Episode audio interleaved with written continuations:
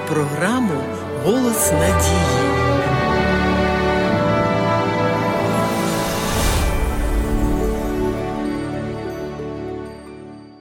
Чи задумувалися ви над тим, який взаємозв'язок існує між вдячністю і здоров'ям? Відразу скажемо, що бути вдячною людиною дуже корисно для здоров'я. Вчені з Північно-східного університету в Бостоні вивчили вплив подяки на емоційний стан людини і з'ясували, що вираз подяки здатен змінювати психіку. Наприклад, просте дякую може відразу підняти настрій. Експерименти за участю добровольців показали, що позитивний вплив на здоров'я відчувають не тільки ті, кому дякують, але також і ті, хто дякує.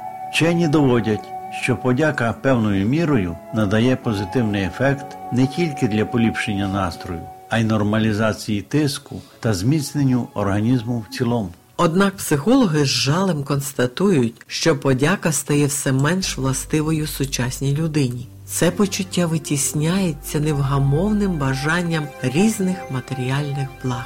Чим більше людина має і чим більше хоче мати, тим менше вона задоволена своїм життям, і тим важче їй бути вдячною. Так описують експерти механізм, який призводить до повільного зникнення здатності бути вдячним. А відсутність подяки негативно позначається на стані здоров'я. Християнська письменниця Елен Уайт свого часу писала: ніщо так не сприяє здоров'ю тіла і душі, ніж дух подяки і хвали. Обов'язок протистояти меланхолії, незадоволеним думкам та почуттям є таким самим, як і обов'язок молитися.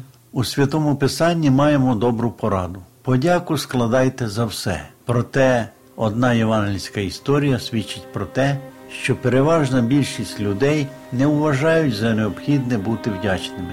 Прочитаємо. І коли Ісус входив до одного села, перестріли його десять мужів, слабих на проказу, що стали здаля. І голос піднесли вони та й казали: Ісусе, наставнику, змилуйся над нами. І, побачивши їх, Він промовив до них: Підіть і покажіться священникам. І сталося, коли вони йшли, то очистились. Один же з них, як побачив, що видужав, то вернувся і почав гучним голосом славити Бога, складаючи подяку. На жаль, згідно цієї історії, тільки 10% людей мають здатність проявити вдячність. Інші 90% або занадто егоїстичні, або занадто високої думки про себе, або занадто горді для того, щоб сказати добре і красиве слово дякую, незалежно від того, кому воно призначене Богу чи людям. У нашому розпорядженні дивовижний засіб, подяка. Вона допомагає нам насолоджуватися життям, створювати приємну атмосферу в домі, робити щасливими і здоровими оточуючих. Цей засіб нічого для нас не коштує, він доступний кожному, і ми повинні використовувати його для поліпшення якості життя усіх, хто з нами спілкується.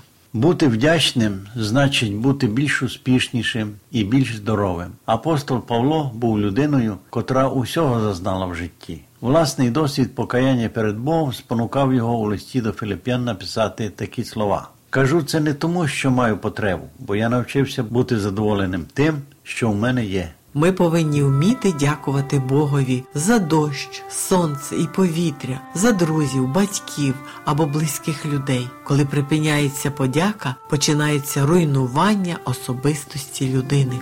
Вже зараз ви можете практикувати довіру, доброту і подяку тому, хто дарує усі ці блага. І тоді ваша розмова буде доброзичливою, а думки приємними і піднесеними. Хіба це не Боже чудо, що проста подяка здатна змінювати все на краще? Пишіть нам на адресу місто Київ 0471, абонентна скринька 36. До нової зустрічі!